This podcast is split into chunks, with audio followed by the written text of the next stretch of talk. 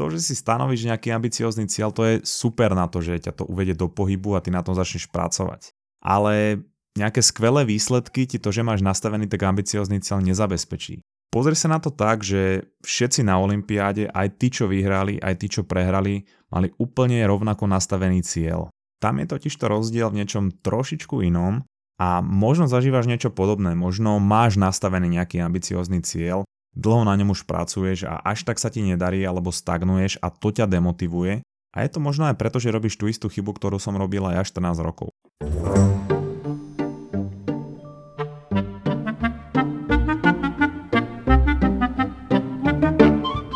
Ja som začal cvičiť, keď som mal 13 rokov a my sme mali spravenú posilku v pivnici u bratranca a keby nevieš, čo sa v tej miestnosti nachádza, tak buď si teda na jednej strane myslíš, že to je posilka, alebo že niekto chcel, aby to vyzeralo ako posilka, ale v skutočnosti tam väzni a mučí unesených ľudí.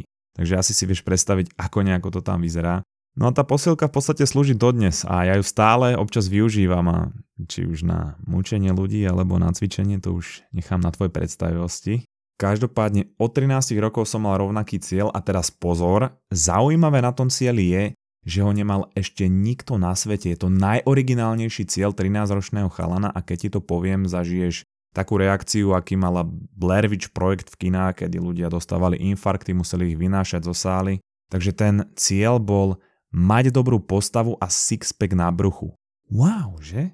Treba ale povedať, že ten cieľ mi v podstate vydržal dodnes a skúsi typnúť, kedy som ho prvýkrát dosiahol. Áno, viem, že si hovorí, že pravdepodobne nikdy, ale dosiahol som ho minulý rok v 27 rokoch. Čiže ja keď som ten cieľ splnil, tak on bol v podstate starší ako ja, keď som si ho určoval. A teraz nebudem sa na nič hrať, ale áno, súčasťou problému bolo aj to, že presne oproti dverám do posilky boli dvere do našej vinárne a každýkrát, keď som tam išiel, som bol ako Neo a mal som na výber dve tabletky. Čiže prídeš a nevieš, čo to bude dnes. Či to bude cvičenie, alebo degustácia, či to bude pumpa svalov, alebo zvracanie. Je to ale úplne jedno, pretože to vychádzalo z úplne toho rovnakého problému, alebo teda základ bol v tom istom probléme. A ja som ten cieľ dosiahol vtedy, keď som pochopil, že nastavovanie cieľa nie je dostatočné na jeho splnenie. Na to je potrebný trošku iný prístup. A dnes teda budem rozprávať o tom, ako pristupovať k tomu, keď máš určený nejaký cieľ a možno sa ti nedarí, alebo chceš tam identifikovať nejakú chybu, chceš prestať stagnovať a ako si nastaviť a vybudovať systém a možno aj ty dokážeš identifikovať tie problémy v rôznych oblastiach svojho života a pomôže ti to zmeniť ten fokus na iné oblasti, tak ako to pomohlo teda mne. Ešte predtým, než sa spustím do vysvetľovania tej problematiky, tak ak ťa zaujíma, kde som robil tie najväčšie chyby počas mojej fitness kariéry, a prečo sa mi nedarilo ten cieľ dosiahnuť 14 e, rokov a chceš vidieť postupné fotky moje premeny počas tých rokov aký je teda ten výsledok.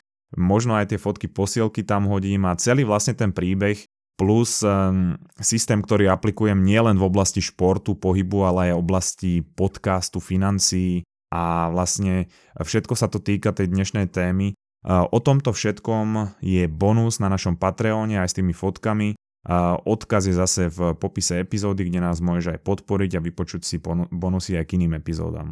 A teraz späť k problematike. Nastavovanie cieľov je dobré na to, aby ťa to uviedlo do pohybu a na to, aby si začal alebo začala na tom cieli pracovať. A tak ako som spomínal na začiatku, ale Ambiciózny cieľ nie je vo väčšine prípadov dostatočná motivácia na to, aby ťa to motivovalo na tej činnosti pravidelne pracovať a to je niečo, čo tvrdí aj neuroveda.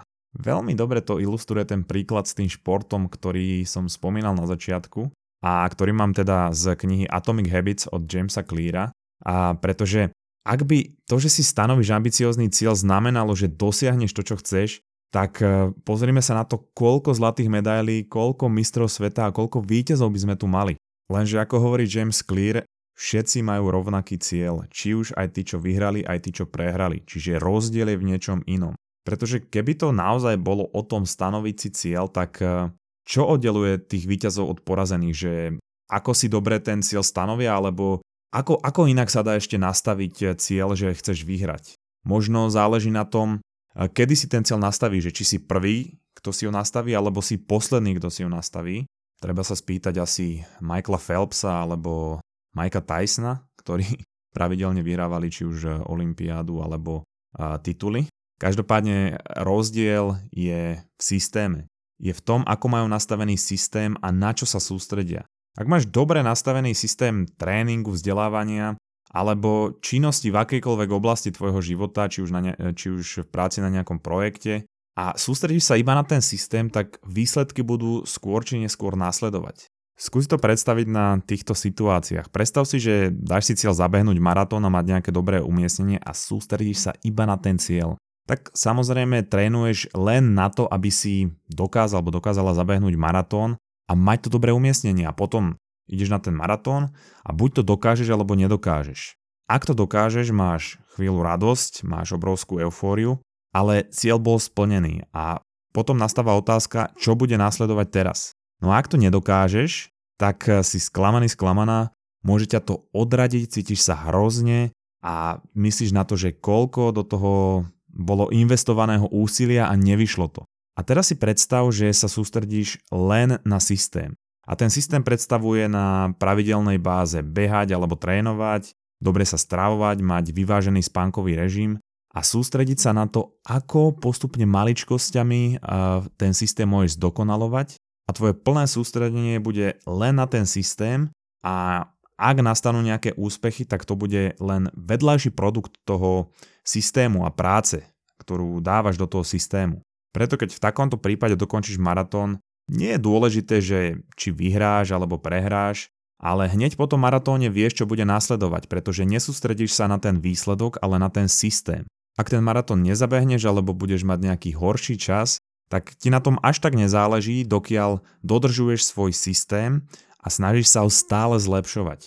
Tento princíp sa dá bravúrne vysvetliť na situácii v hokeji na Slovensku. Ja ten šport milujem, ale zároveň aj mudrujem v podcaste rôznych princípoch, takže mám na to taký trošku iný pohľad. Každopádne aplikovanie tohoto princípu na hokej je mega zaujímavý aj pre ľudí, ktorí možno hokej radi nemajú, takže spolieham sa na to, ak nie, dlžím ti flašku vína, potom mi napíš. Takže Slovensko, ktoré kedysi bývalo Československo, mávali sme spoločný hokejový tím, boli sme jedna z hokejových veľmocí a potom po rozdelení vlastne tá právomoc, aby tým zostal v A kategórii, teda v tej najvyššej svetovej kategórii zostala českému týmu. A náš slovenský tým vypadol do C kategórie, čo nemusíš byť genius na to, aby ti bolo jasné, že to je nižšia kategória. A náš hokejový tým sa musel prebojovať do tej najvyššej svetovej kategórie a ukázať, že aj Slovensko má nejaké slovo na tej medzinárodnej hokejovej scéne. Vlastne sme si museli vybojovať nejaké miesto v rôznych oblastiach a hokej bol e, jedna z nich, pretože vlastne, ako si dodnes hovoríme, sme hokejový národ. No a nastavil sa teda cieľ v tej našej hokejovej obci, prebojovať sa do najvyššej svetovej kategórie a dosiahnuť nejaký úspech, aby sme svetu ukázali, že na to máme. A možno to bolo aj z pocitu krivdy, že Čechom ostal znak, aj právo na A kategóriu a rôzne iné veci, ktoré mi teraz nenapadajú, tak poviem ATD. A my sme zostali tak trochu na vedľajšej kolaji. No a z vtedajších rozhovorov s poprednými predstaviteľmi našej hokejovej reprezentácie je jasné, že Všetci sme chceli svetu ukázať, že aj po rozpade Československa je Slovensko na hokejovej mape sveta. A existujú dokumenty z jednotlivých majstrovstiev sveta, teda najmä z, z začiatku nového milénia a z tých rozhovorov je jasne cítiť, že tam bol tlak na to dosahovať nejaké výsledky a že ten cieľ niečo dosiahnuť bol nastavený bez ohľadu na to, čo sa dialo v našom hokeji, či tam existoval nejaký systém, či tam bola nejaká práca s mládežou a či sme sledovali tie svetové trendy. No a po pár rokoch po rozdelení Československa my sme sa extrémne rýchlo dostali do tej najvyššej svetovej kategórie s našim eh, hokejovým tímom a prišli aj nejaké prvé úspechy. V roku 2000 sme vyhrali striebro na majstrovstvách sveta v Petrohrade, potom v roku 2002 sme vyhrali zlato v Jeteburgu a potom o rok neskôr, v roku 2003, striebro v Helsinkách a to aj keď nesleduješ hokej, určite to veľmi dobre vieš, pretože z týchto úspechov Slovensko žije dodnes. A ten cieľ bol teda nejako čiastočne splnený a ako keby nás to utvrdilo v tom, že sme naozaj dobrí, že sme jedna z veľmocí a že tá naša cesta je správna. Čiže každý rok si nastaviť najvyšší cieľ a uvidíme, čo sa stane, lebo veď sme hokejová veľmoc a máme na to. No a vlastne týmto nastavením sme nedržali krok so svetovými hokejovými špičkami, neaplikovali sme zmeny, nemenili rôzne systémy v kluboch a prácu s mládežou a ten cieľ bol každý rok nastavovaný rovnako, ale o nejakom systéme práce tu nemôžeme hovoriť. Hlavné sústredenie bolo na cieľ a výsledky. No a po týchto úspechoch nasledovali, dalo by sa povedať ešte nejaké menšie úspechy a relatívne dobré umiestnenia zo pár rokov, ktoré ale neboli výsledkom systému slovenského hokeja, ale boli vedľajším produktom generácie neskutočne talentovaných hokejistov, rovnako ako spomínané úspechy na začiatku toho milénia. No a ako sme boli uspokojení tými nedávnymi úspechmi, tak sme nemali ani nejakú potrebu niečo meniť, pretože prečo by sme aj menili, keď to funguje. A postupne sa začalo ukazovať, že to nebude až tak ideálne, pretože tá naša hokejová oblasť začala stagnovať čím ďalej, tým menej hráčov sa dostávalo do NHL. Na tých svetových šampionátoch sme sa nedostávali medzi špičku až tak často a naše finálne umiestnenie sa postupne zhoršovalo, až po pár rokoch stagnácie prišiel ten posledný klinec do rakvy nášho hokeja. Všetci si dobre pamätáme na tragickú haváriu lietadla, pri ktorej zahynul jeden z našich najlepších a najtalentovanejších hokejistov Pavol Demitra. A nielen pre hokejových nadšencov, ale aj pre Slovensko to bola hlboká rana, a pravdepodobne aj na základe tejto skutočnosti sa naši hokejisti na čele so Zdenom Chárom zomkli a v roku 2012 sme vybojovali striebro na majstrovstvách sveta po už niekoľkoročnom tragickom umiestnení na 10. až 13. mieste, čo je fakt na chvoste celého toho turnaja majstrovstiev. A ja si dodnes pamätám, ako Zdeno Chára krúžil na lade so striebornou, med- no nie medailou, to bolo taká, taký tác, v drese Pala Demitru. Toto bol veľmi silný zážitok aj pre mňa, aj pre všetkých, čo sledovali hokej. A toto, že sme vyhrali striebornú medailu, bol koniec progresu slovenského hokeja ako takého minimálne na pár rokov. Pretože Slovensko dokázalo, že stále má na to, že je na svetovej špičke a nemusí definitívne robiť žiadne zmeny v nastavení nášho hokeja. Zatiaľ čo Slovensko stagnovalo, tak môžeme sa pozrieť na krajinu, ktorá má rovnaký počet obyvateľov ako Slovensko a to je Fínsko.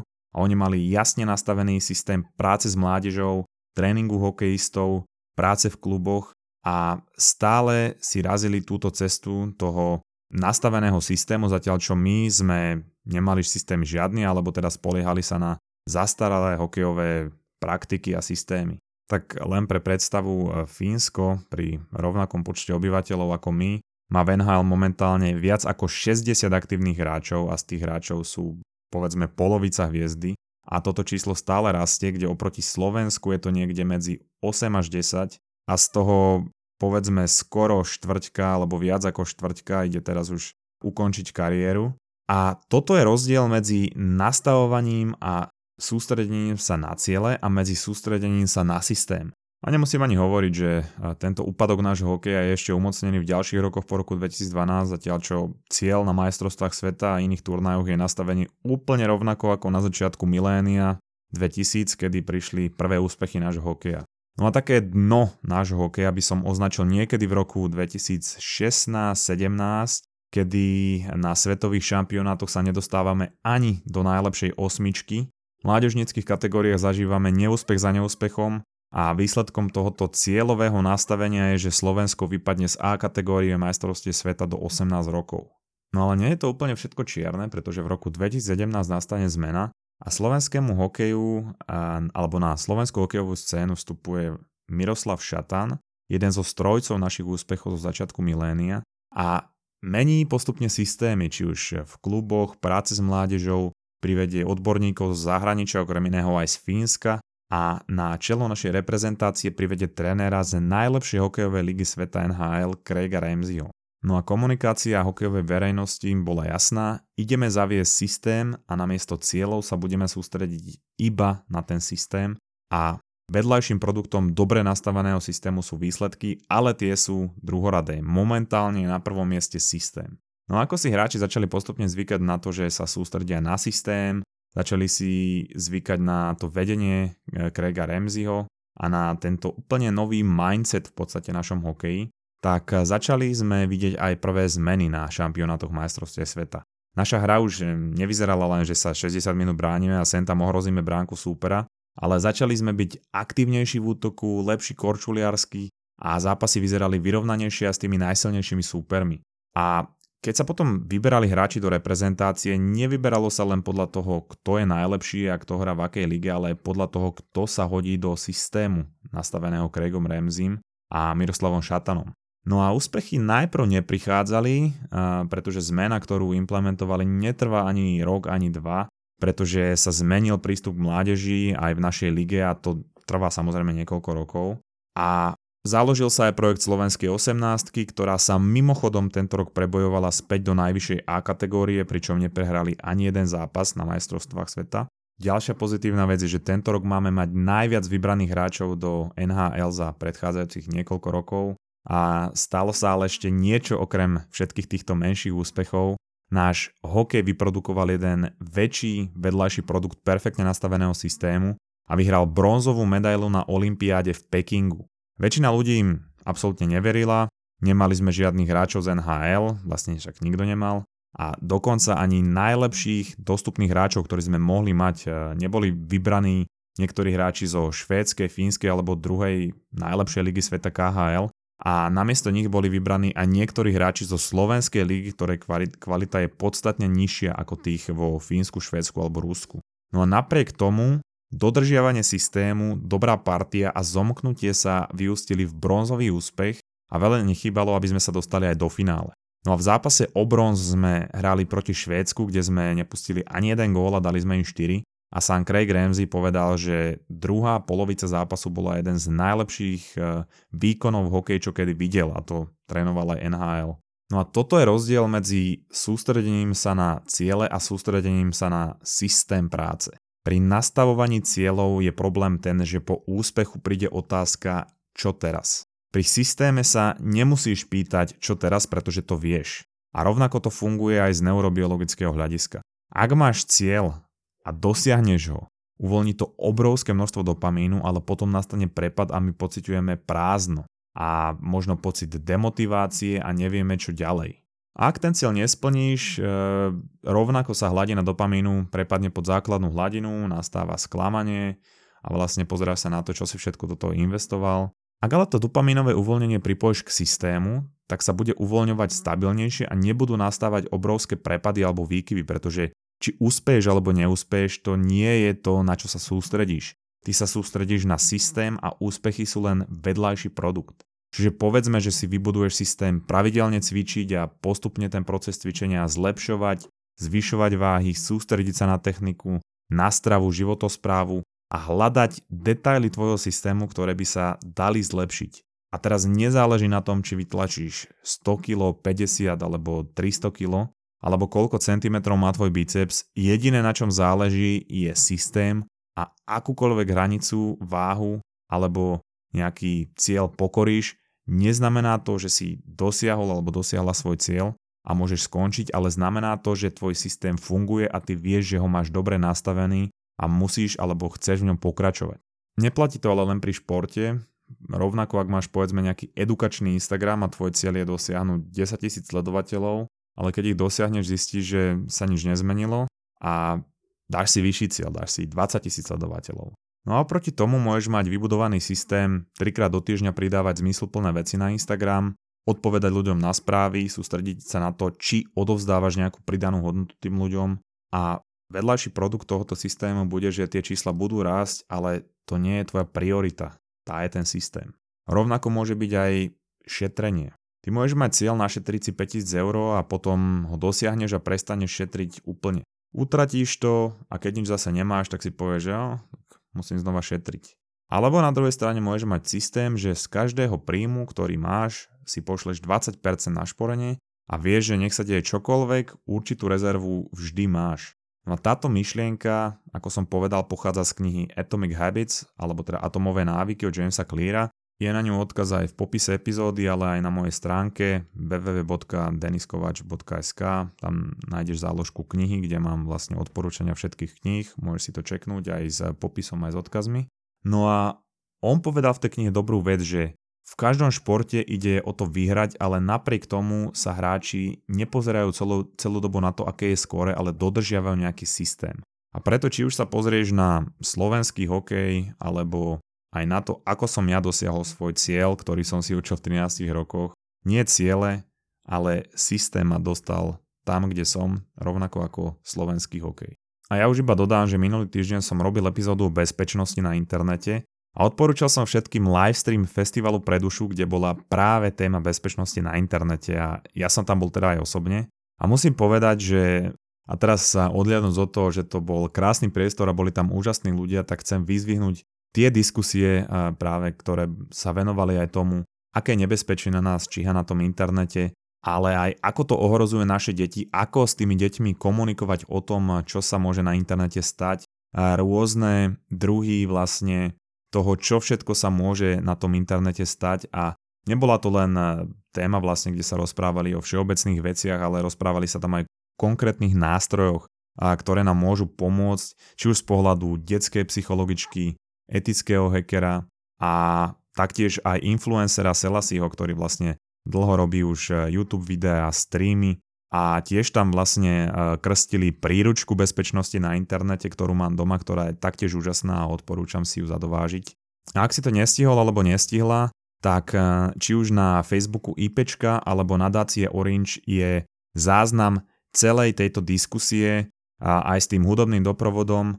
Určite odporúčam si to pozrieť, ja hodím odkaz aj do popisu epizódy a chcem vedieť aj tvoj názor na túto tému, môžeme si potom o tom pokecať, napíš mi na sociálnych sieťach. A to už je pre dnešok všetko. Bonus nájdeš na Patreone, odkaz v popise epizódy. Ďakujeme za správy, zdieľania, aj za všetky feedbacky. Počujeme sa zase o týždeň. Čau es.